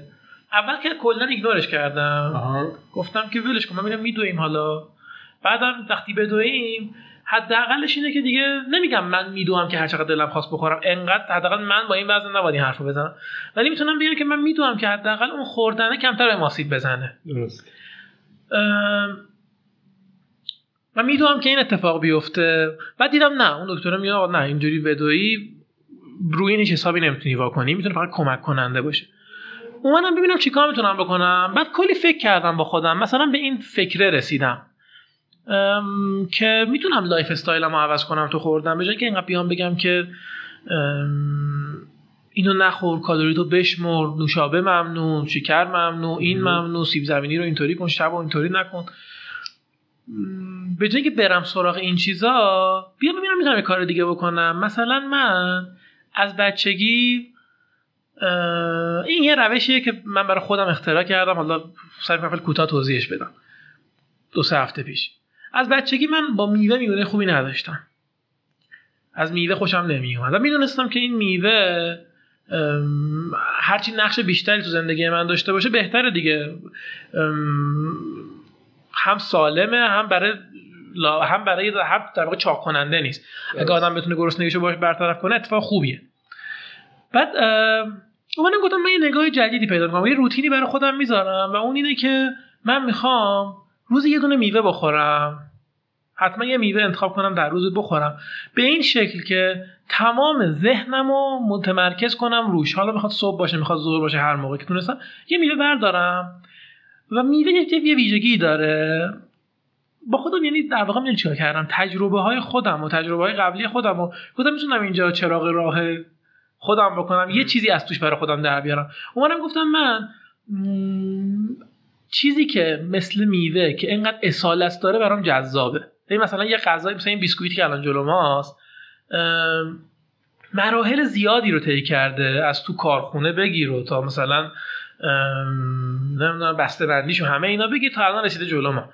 اما میوه خیلی بیواسطه دست ما می‌رسه. از نظر ذات خودش. یعنی از درخت کنده میشه اینه که آب بهش می‌زنیم میخوریمش دیگه. آره. و یه جورایی نماد اون چیزیه که دنیا برای ما مثلا فراهم کرده. خیلی کم توش دستکاری میشه. و این خیلی جذابه. تماشای این خیلی جذابه که در واقع چیزی رو می‌خوری. وقتی داری پوست نارنگی رو می‌کنی پوستی رو نمی‌کنی که یکی برات دسته بندی کرده داری. پوستی رو می‌کنی که به اون ترتیب تو طبیعت وجود داره. و اینکه داری به این فکر می‌کنی که ببین یه طعم منحصر به فردی داره. حالا هر میوه که هست. یه طعم منحصر به فردی داره. یه ظاهر منحصر به فردی داره. و ماها فقط در حکم یه تماشاگر داریم اینو می‌گیریم می‌خوریم. و عین کسی که برای اولین بار با اون مثلا میوه مواجه شده شروع می‌کردن پوست کندنش و نگاه کردنش و بو کردنش و مزه کردن و خوردنش. این مجموعه این مجموعه برای من انقدر چیز جذابی بود که باعث می‌شد من از اون میوه لذت ببرم. بعد به خودم گفتم این لذت رو فقط هر روز این این باید رو بذار برای که روتین بشه برات که اینو هر روز تجربه کنی. و این آروم آروم عادت بشه برات. با این با این چشم انداز این کارو کردم این آروم آروم عادت بشه برات. این آروم آروم چیزی باشه که تو وابسته بشی بهش روتین بشه عادت بشه و دوست داشته باشی اینو. بعد این خودش بیاد بدون اینکه تو بفهمی این مرغ رو بزنه کنار. به اینکه تو بیای بگی که مرغ نمی‌خواد بخوری. من اینو شروع کردم انجام دادن و اولش هم اینطوری بودم که مثلا این چی کاری چه کار مسخره دارم می‌کنم مثلا؟ همینجوری داستان سرایی کردم الانم تهش این شده که تلاش من برای تغییر زندگی میده که نشستم دارم کیوی پوست می‌کنم مثلا. بعد خیلی مثلا واقعا برام احمقانه بود اولاش و خودم می‌گفتم که خوبه توی قدم بعدی هم یه قانون دیگه می‌ذاریم که روزی یه نخ سیگار بریم بکشیم کنار پنجره مثلا. ولی گفتم ام نداره ادامش میدم ادامش میدم میرم جلو. بعد گذشت ده, ده روز 15 روز گذشت و این این رویه رو من تو زندگی پیاده کرده بودم ولی خیلی امیدوار به این نبودم که این به نتیجه ختم بشه. ولی می‌گفتم اشکال نداره حال میده دیگه دارم انجامش میدم شاید هم به جایی برسه یه روز تو ذهنم قشنگ هست که من من وقتی که گرسنم میشه بین مثلا دو تا وعده من تو وعده ها زیاد غذا نمی‌خورم ولی بین دو وعده گشنم میشه ضعف می‌کنم حتما باید چیزی پیدا کنم بخورم. و خب عادت های بعد غذایی هم دارم دیگه. میرم سراغ چیزای خیلی جان و اینا. بعد یه روز بود مثلا گفتم گشنم شده تو خونه هم بودم. گفتم که مثلا دنبال چی بگردم پیدا کنم؟ و اینا یهو یادم افتاد که اه راستی اون قرار میوه رو من هنوز اجرا نکردم. برم اون قرار میوه رو اجرا کنم. همیشه هم تو ذهنم این بود که میوه هیچ موقع گشنگی منو برطرف نمی‌کنه. اصلا زورش نمی‌رسه بخواد گشنگی منو برطرف کنه. سراغ خلاص رفتم سراغ یخچال دوستا میوه برداشتم اومدم با همون سبک و سیاقی که گفتم. پوست کندم خوردم و اینا بعد دیدم نه ظرفم خوابید. رفتم دوباره به کارم رسیدم. دو سه ساعت بعد از اون بود که یهو به خودم گفتم که اه محمد دقت کردی چی شد؟ تو گشنت بود؟ میوه خوردی. میوه خوردی و حتی نیومدی خودتو زور کنی. اصلا ناخواسته گفتی اه بیا بریم میوه رو بخوریم. با اینکه تا دو, دو سه هفته بود گذشته بود این, این اصلا انقدر نقطه جالبی بود دارم فکر نمی‌کردم به همچین نتیجه هم حتی برسم. و فکر کردم این حتما خیلی روش این روش خیلی جای بررسی برای شخصیت من داره. شاید واقعا من از این راه باید برم جلو. می‌دونی این اون گره هایی که الان بهش مدل خودتو پیدا کردی یعنی فرمولی پیدا کردی که در واقع تو به میوه علاقه من کردی و سعی کردی میوه رو جایگزین حالا اون میان وعده های ناسالمی که میخوردی بکنی. ببین آره دقیقا همینه. یعنی در واقع این مدل رو پیدا کردم و خیلی خوشحال شدم که من با, با این مدل خودم در حد یه قدم خیلی کوچیکه ها در حد یه قدم خیلی کوچیکه که آقا یه موقع گشنم شد به جای اینکه برم سراغ پیراشکی و نمی‌دونم چیپس و پفک و اینجور چیزا رفتم سراغ خرمالو آره.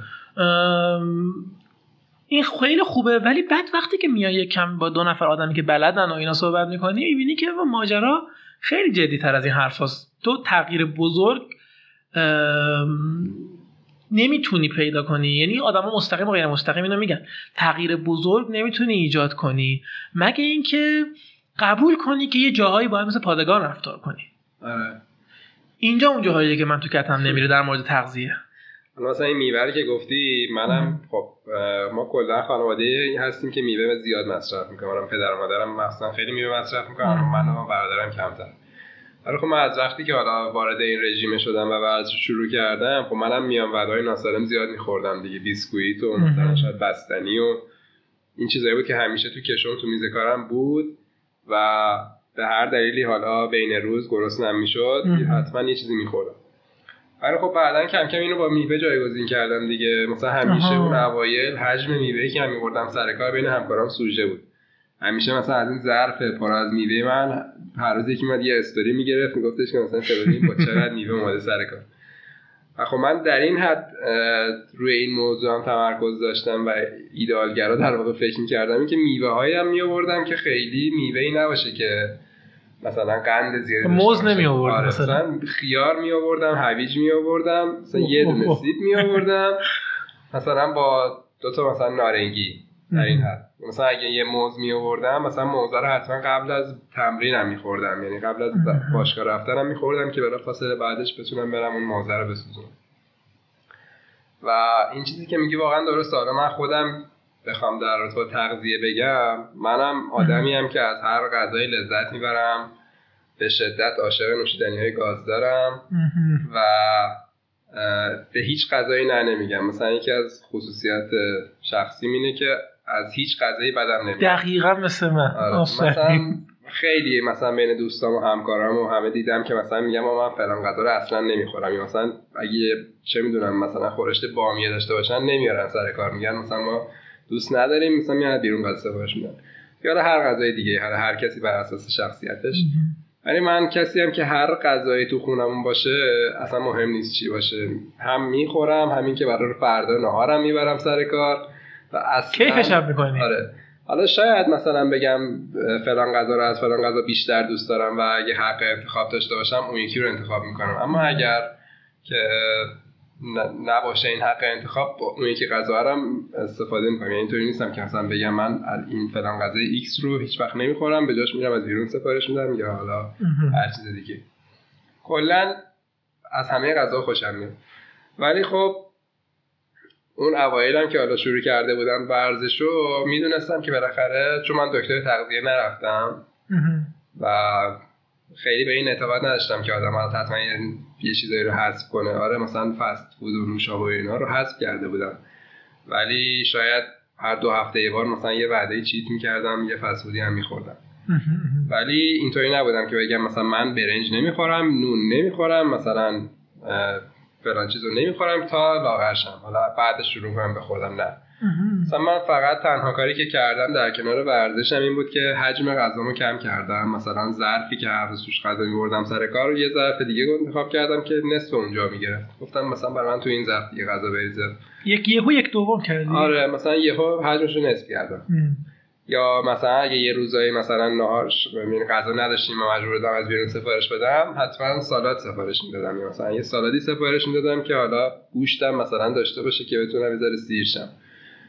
م. اینا رو همینجوری به خودت فکر کرده بودی از کسی آره. کمک نگرفته بودی؟ آره اینا همین چیزایی بوده که خودم حالا یا سرچ کردم مثلا تو اینترنت راجع به مثلا رژیم مختلف یا اینکه احساس کردم روش درستیه.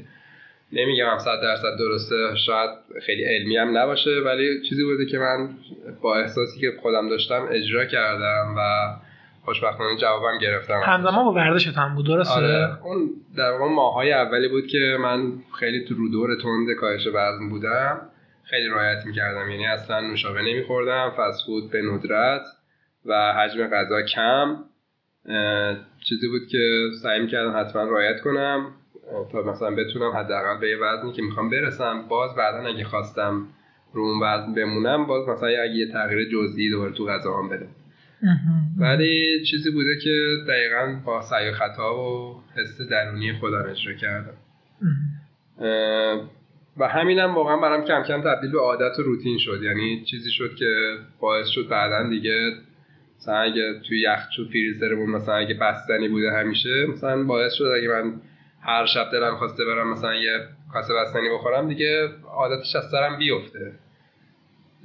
و یه جورایی هم چون میگم حالا من یه کمی ذهنم خیلی هدفگرایه و فقط به اون نقطه هدف فکر می‌کنه. مهم.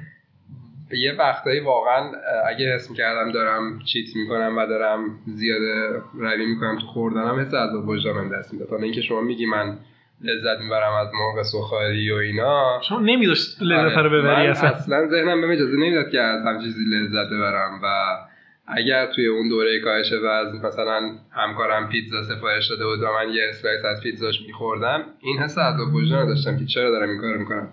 مثلا من دارم این همه تلاش می‌کنم میرم باشگاه و یه time ی رو از روزم به ورزش اختصاص دادم و چرا دارم با این کار اون خرابش خراب. می‌کنم. این حس عذاب وجدانش از حس خوردن پیتزا از حس لذت پیتزا برای من خیلی بیشتر بود. با اینکه همیشه در تمام عمرم از پیتزا خوردم لذت بردم و هنوز می‌برم ولی اون دوره اون حس عذاب وجدان از این خوردنه غلبه می‌کرد اون حس لذت برای من. و فکر کنم همینم باعث شد که واقعا این سالم خوردنه رو تبدیل به عادت کنم برای خودم. که کنار بذارم. یعنی الان من اگه بیام با وجد و لذت و اینا از یه مرغ سوخاری که خیلی باش حال کردم و به نظرم کیفیتش خوب بوده و اینا صحبت کنم که آره این سسو میمالی زیر این نون پایینیه اینجوری اینجوری اینجوری. بعد شما ببینی که نه من تو سبک زندگی نیست اصلا. احساس نمی کنی که مثلا خب اینو چرا باید از سبک زندگی حذف کنی؟ خب ببین دقیقا شاید این سوال توش. لذت واقعا عمیقی وجود داره. لذتش خیلی لذته. دقیقا لذت خوردن اصلا یه چیز ذاتیه در همه, ب- در همه بشریت بوده از اول تا حالا و همیشه هم خواهد بود. ولی خب میگم نمی‌دونم حالا واقعا این چطوری توی ذهن توی مغز آدم تبدیل به عادت میشه. ولی واقعا من شاید الان به اندازه مثلا 7 سال پیش اونقدر دیگه از مثلا فست فود هیجان زده نمیشم. اتفاق افتاده واقعا. آره. من خیلی مثلا شاید مثلا برگرم خب خیلی علاقه دارم برگرهای مختلفی هم تو تهران با دوستامون میریم تست می‌کنیم می‌خوریم. بعضیش هم واقعا آدمو به وجد میاره. آره. اصلا مزهش تا روزها زیر زبون آدم میمونه. ولی خب یه چیزی گذراست. یعنی من این هیچ وقت باز عادت تبدیل نمیشه. یعنی باعث نمیشه که من فکر کنم حالا مثلا امروز رفتیم برگر خوریم دوباره پس فردا بریم مثلا بخوریم. میگم حالا یه دفعه خوردیم خوب بود عالی چقدر هم خوش گذشت. اوکی تموم شد دیگه. حالا یه وعده رفتیم با دوستامون برگرم خوردیم و دوباره همون سبک زندگی که تا الان داشتیم و داریم ادامه میدیم. هیچ اتفاقی هم نمیفته هیچ ناراحتی هم از این بابت ند اگرم دوباره پیش اومد مثلا چم در روز دیگه هم دوباره دوستمون دوستا گفتم بریم بیرون برگر بخوریم میریم. مهم نیست. اگه رفتیم که خوش میگذره رفتیم. نرفتیم هم نرفتیم دیگه مهم نیست. خیلی هم اگه دوستش داشته باشم و مثلا نتونم ازش جدا بشم خب همین که یه, یه جایی براش می‌ذارم. حالا سالی آره. دو بار می‌ذارم که برم. دقیقا. من تو ذهنم به خودم نمیگم نباید اینو بخورم. میگم هر وقت پیش اومد می‌خورم. سعی می‌کنم که پیش نیاد. یا سعی می‌کنم که این پیش اومدنه رو تعجیل نکنم. یعنی جلو نندازم. هی باعث نشم که هی پیش بیاد من برم مثلا فسود بخورم. ولی تو ذهنم هم نمیگم که ببین تو نباید اینو مثلا بخوری. پیش بیاد آره، بالاخره پیش بیاد نمی‌کنی. ولی معمولا هم زیاد پیش نمیاد. من همون سبک زندگی که تو روتینمو دارم تو غذا خوردن ازش هم ناراضی نیستم راضیم و اوکی هم باشه. یعنی مثلا خیلی وقتا مثلا به دوستام و همکارانم مثلا می‌گفتن که تو چرا این چه غذایی مثلا داری می‌خوری؟ گفتم بابا غذا برای اولین هدف غذا خوردن اینه که آدم سیر بشه.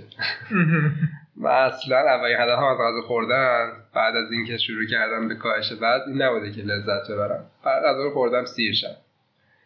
یعنی اینکه سیرم کنه حالا هر غذایی برام اولویت داشته تا اینکه بخوام لذت هم ببرم. همین بحث سیر کردن دقیقا سوالم بود. رژیمی که داشتی و سبک زندگی که موقعی که شروع کردی به کاهش وزن داشتی گرسنگی هم داشت توش؟ گرسنگی به ندرت.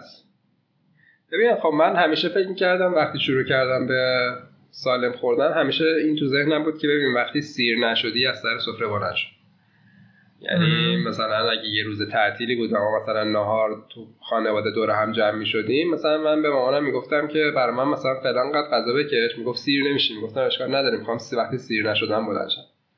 دوباره ضعف نمی‌کردی آره. نیم ساعت بعدش؟ نه دقیقا دوباره بعدش مثلا اگه یه ساعت بعدش مثلا دوباره رسید گرسنگی هم شاید مثلا یه میوه مثلا به شما میخوردم یا یه با یه چیز دیگه ای مثلا خودم و حالا اون احساس رو برطرف می‌کردم. ولی عموما اینطوری نبوده که بخوام سریع بعدش احساس کنم مثلا ضعف کردم یا بخوام چیزی بخورم. و اگرم بوده حالا با میوه جبرانش کردم.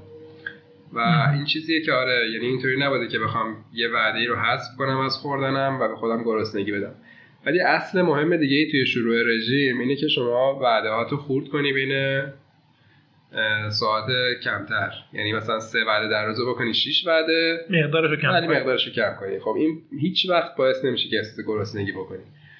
یعنی شما مثلا اگر این شیش قاشق برنج می‌خواستی بخوری اگه مثلا سه قاشقش رو ساعت یک بخوری سه قاشق هم ساعت سه بخوری اصلا دیگه احساس گرسنگی نمی‌کنی. حالا 6 تا مثاله. حالا ممکنه یکی 10 تا قاشق بخواد بخوری یکی 15 تا بخواد بخوری ولی اگه هر چی که می‌خوری رو نصفش کنی هم اون میان وعده ها خود به خود حذف میشن همین که احساس گرسنگی رو نمی‌کنی همین که وقتی سیر نشدی از سر سفره بلند شدی و هم مثلا چند تا هدف با یه حرکت ساده میشه زد اینطور حالا مثلا حالا این رژیم های مختلفی که من پیشم پیشم اومده که مثلا از یه مربی ورزشی یه رژیمی بگیرم. که مثلا حالا احساس کنم خیلی آدم با تجربه با سوادیه به من یه رژیم بده که من بتونم رعایت کنم ولی معمولا رژیمایی که میدن انقدر دیتیل داره. آره اصلا وسواس می‌گیره. آره من اصلا نمی‌تونم یعنی حوصله نمی‌گیره که بخوام اون همه چیز میزو آماده کنم تو هر وعده مثلا فلان ساعت اینو بخورم مثلا توی نهارم فلان تعداد از این بخورم. بخوام صبحونه این, این کارو بکنم قبل از تمرین اون کارو بکنم بعد از تمرین اون کارو بکنم. انقدر جزئیاتش زیاده من هیچ وقت حوصله نگرفته که اینا رو رعایت کنم. یک بار مثلا یه پولی هم دادم اتفاقا یه برنامه هم خیلی خوبی هم گرفتم مثلا دو سه هفته اجرا کردم ولی بعدش به دیگه اون اجرا کردن دو سه هفته ای هم مثلا در حد 40 50 درصد بود نه 100 درصد. دکترای تغذیه عموما از این از این برنامه ها اینطوری آره میدن. خیلی برنامه‌ای که میدن جزئیات بالایی داره. مثل هم کالری شماری میشه عملا. آره. اتفاقا کالری شماری هم کردم مثلا من اون اوایل مثلا این بر اپ کرفس رو نصب کرده آره. بودم کالری ها میشمردم. ولی باز دیدم که خیلی حوصله سربره برام. این اصلا حوصله نمی‌گیره بخوام دور دونه برم چیزایی که می‌خوام اونجا وارد کنم و آره واقعا. همین که خیلی اعتماد نداشتم به اینکه اصلا عددی که نشونم میده چقدر دقت داره. همین که انجام این کاره برام خیلی. جالب نبود. آره سعی کردم واقعا هم فقط با کم خوردن کالریمو پایین. سوالی که یادم رفته بود یادم اومد. ببین حالا نمی‌دونم همه آدم چجوری هم شما چجوری بودی؟ ولی من منی که تو طول زندگیم با این وزن بودم و با این اوضاع بودم اولین انتخابم وقتی که فشارهای روحی بهم میاد و استراب شدید میاد سراغم و اینا شاید خوردم باشه. ببین این نقش اه، اشتباه و حتما اشتباه و غیر درست و غیر ارگانیک و من تو طول سالها با هر روز وقتی که ناراحت می شدم رفتاری کردم حسابی نهادینه کردم تو خودم. و دقیقا مثل یه معتاد شدن دیگه. ببین معتاد نمی‌دونم حالا من دقیقا تعریف های دقیقش و اینا رو نمی‌دونم. ولی کسی که اعتیاد داره ظاهرا اینه که موقع استراب یه روی یه رفتار مشخصی داره. آره. که این رفتار مشخصش رو اینقدر تکرار کرده که دیگه ذهنش اتوماتیک میره اون انجام میده. حالا این بخواد بگه نه این کار نکن خیلی سخته. شاید این بزرگترین چالش رژیم برای خود من باشه. که من میگم باشه. اصلا من میگم سخت این رژیم رو برمیدارم. اونو انجام میدم. به این اندازه سخت نیستش که اون موقعی که حالم بده و حالا باز آدمایی که چاقن مخصوصا نمی‌دونم چرا. چیزی که من برداشت کردم اینه که آدمایی که چاقن این دوشون بیشتره. یک دوستی داشتم میگفتش که من تصادف کرده بودم یه جا. داد و فریاد و اینا بود. من همه رو ول کردم رفتم که چیپس گنده خریدم. اونا تو ماشین شروع کردم مش مش چیپس خوردن. و هیچی به اندازه اون آرومم نمی‌کرد واقعا واقعا منم همینطوری هم یعنی اعصابم که خورد میشه تنها چیزی که به ذهنم میاد اینه که مثلا ساندویچی قول کجا هست. جایی که مثلا بتونم برم اینقدر بخورم که دیگه کامل ظرفیتم پر کنه کجا این اتفاق اتفاق مهمیه. این اتفاق اتفاقیه که داره یه عادت خیلی نهادینه کرده تو من. و یکی از کارهایی که من باید بکنم اینه که با این عادت مقابله کنم. و اتفاقا عادته یه بخشش اینه که اصلا تو می‌خوای بگی من رها کردم خودمو. یعنی حتی من نمی‌تونم بگم خب اگه مثلا دو تا چیپس گنده میرم می‌خورم وقتی حالم بده می‌خوام بکنم یه چیپس گنده. این یکی از چیزاییه که تو رژیم ها خیلی وقتا دیده نمیشه. آره. شما هم داشتی از این عادت های اینطوری ببین این که حالا میگی موقع فشار روحی و استرس و اینا رو به پرخوری میاری فکر. کنم چیزی که توی درصد خیلی زیادی از آدما اتفاق میفته یعنی اصلا یکی از یه جنبه خیلی روانشناختی داره و اگه مثلا راجبش هم تحقیق کنی کلی مقاله هست و کلی توصیه و این صحبت ها. من خودم خیلی مثالی ندارم از اینکه مثلا بگم خیلی یه وقتایی ناراحت بودم و تصمیم گرفتم برم مثلا بخورم تا حالم خوب حالا شاید یه وقتایی مثلا پیش اومده یعنی به صورت عادی مثلا توی دورانهایی از زندگیم که مثلا حال خوبی نداشتم شاید مثلا بیخیال بودم نسبت چیزی که میخوردم. خیلی حواسم نبوده به اینکه چقدر دارم چیز می‌خورم و باعث شده که مثلا وزنم بره بالا. ولی به عنوان یه واکنشی نسبت به استرس یا حال بد یادم نمیاد که یه به خوردن فکر کرده باشم. نمی‌دونم حالا این خوبه یا مثلا باید از این باید خوشحال باشم یا ناراحت ولی شاید این کمک کرده به اینکه مثلا من به صورت حالا خیلی هیجانی و این ناگهانی مثلا وزنم نره بالا یا چرا بخواد بد باشه؟ چیز خوبی به آره نظر. میاد. چون به حال آخه من اصلا نمی‌دونم اگر تو موقع استرس چیز زیادی نخوردم پس چیکار کردم مثلا حالا بالاخره یه جوری آدم شاید یه راهی بوده به شاید مثلا اون کاری که من کردم در مواقع اینطوری شاید بدتر از شاید خوردم بوده نمی‌دونم. ولی حالا میگم بسته به کاراکتر هر آدمی داره دیگه. هر کسی یه جوری واکنش نشون میده نسبت به بحران ها. و شاید حالا یه جورایی هم ورزش به نظرم از این جهت نسبت به حالا میگن نسبت برای کم شدن استرس و این فشارهای روحی ورزش خودش می‌تونه مثل خوردن یه راه حل باشه دیگه. ببین شکلش خیلی فرق آره داره فرق داره ولی میشه هر دور. اگر خوردن تبدیل به عادت شده میشه حالت تغییر داد مثلا ورزش کردن. ببین مثلا می‌دونی مثل چی میمونه؟ مثل میمونه که من بگم من اصلا که خوب میشه داد و فریاد رو میندازم و همه رو مثلا داد و فریاد می‌زنم سرشون. و خب شاید با این کار استرس هم, کم میشه. بعد مثلا آدم میگه خب نه تو اگه بیای آرامش خودت رو حفظ کنی شروع کنی با آدم صحبت کردن مشکل بهتر حل میشه. حرف درسته مثلا البته دیگه نمی‌دونم چون این مثالی که زدم تایید کردین چیزی که گفتی نه خب مثلا بعضی هم استرس که دارن یا مثلا شروع می‌کنن سیگار کشیدن یا تو آره. سیگار می‌کشن. یا مثلا به قول شما یا میرن دو تا چیپس می‌خرن می‌خورن. ولی خب من دیدم اتفاقا کسایی رو که مثال زدن من وقتی حالم بده یا از در روحی تحت فشاری یهو قرار می‌گیرم یهو تصمیم می‌گیرم که مثلا برم یه ساعت بدوم آره اینو من با خودت این کارو می‌کنی؟ خودم برام پیش نمیاد تا راستش. چون من یکم آدم ریلکسی هم خیلی شاید اونطوری یهو تحت فشار شدید روحی قرار نگیرم. کم پیش بیاد که مثلا یهو برم تو استرس خیلی شدید. ولی این راه حلی بوده که شنیدم از آدمایی که اجرا کردن که مثلا گفته من طرف یه وقتی حالم بد بوده رفتم یه ساعت دویدم ورزش کردم اومدم و اصلا فراموش کردم اون اتفاقی که افتاده بوده رو و خیلی حالم بهتر شده و یعنی حالا شاید اون آدمم از اول عادتش این نبوده که در واکنش به استرس بره بدوه. این رو تو خودش آره اینو تو رشد خودش. ایجاد کرده رشد داده و جایگزین کرده حالا با روشهایی که قبلا داشته. کاملا چیز می‌کنه کاملا قابل درکه برای اینکه این عادتی هم که آدم بره بخوره برای وقتی که حالش بده معلومه که ذاتی نیست. آره. چون اون اون لذت اصلا لذتی نیست که برای اینکه تو از استرا فرار کنی داشته باشی. اون لذت برای این کار وقتی که آره. این وقتی که این عادت تو در هر کسی شکل گرفته اولین کاری که می‌تونسته بکنه اینه که مثلا بره در یخچال باز کنه چیزی بخوره. بعد این به مرور زمان خواهی تبدیل به عادت آره شده دیگه. آروم. آروم عادت شده. من یه توضیح اینجا بدم و بعد اپیزود رو تموم کنم. ولی بقیه گفتگو رو می‌تونید توی اپیزود بعدی که میشه اپیزود سوم فلودو و تقریبا همزمان با همین اپیزود منتشر میشه گوش کنید. من اینجا می‌خوام به عنوان نفر سوم وارد این گفتگو بشم. در مورد پناه بردن به پرخوری وقتی که آدم تحت فشاره. من به خودم اینطوری فکر می‌کنم که وقتی یه کسی فشار روش میاد ذهنش دنبال یه روشی میگرده که این فشار رو کاهش بده دیگه. و خب پایبندی به اون محدودیت هایی که آدم برای خودش می‌ذاره برای اینکه تو خوردن زیاده روی نکنه یه چیزیه که یه میزان اذیتی رو داره پیوسته به آدم تحمیل می‌کنه. طبیعیه که ذهن تحت فشار به اون محدودیته که ما واسه خوردن گذاشتیم بگه که آقا شما یه دقیقه کنار وایسا ما داریم له میشیم. حالا که بهتر شد؟ بعدش دوباره بیا. خب به نظر من این چیزیه که باعث میشه بعضیا وقتی که اذیتن برن زیاد بخورن تا یه مقدار از فشار روی خودشون رو کم کنن. خب حالا یه چیزی. اگه اون محدودیته که مربوط به خوردنه از همون اول یه جوری باشه که آدم ازش اذیت نباشه چی؟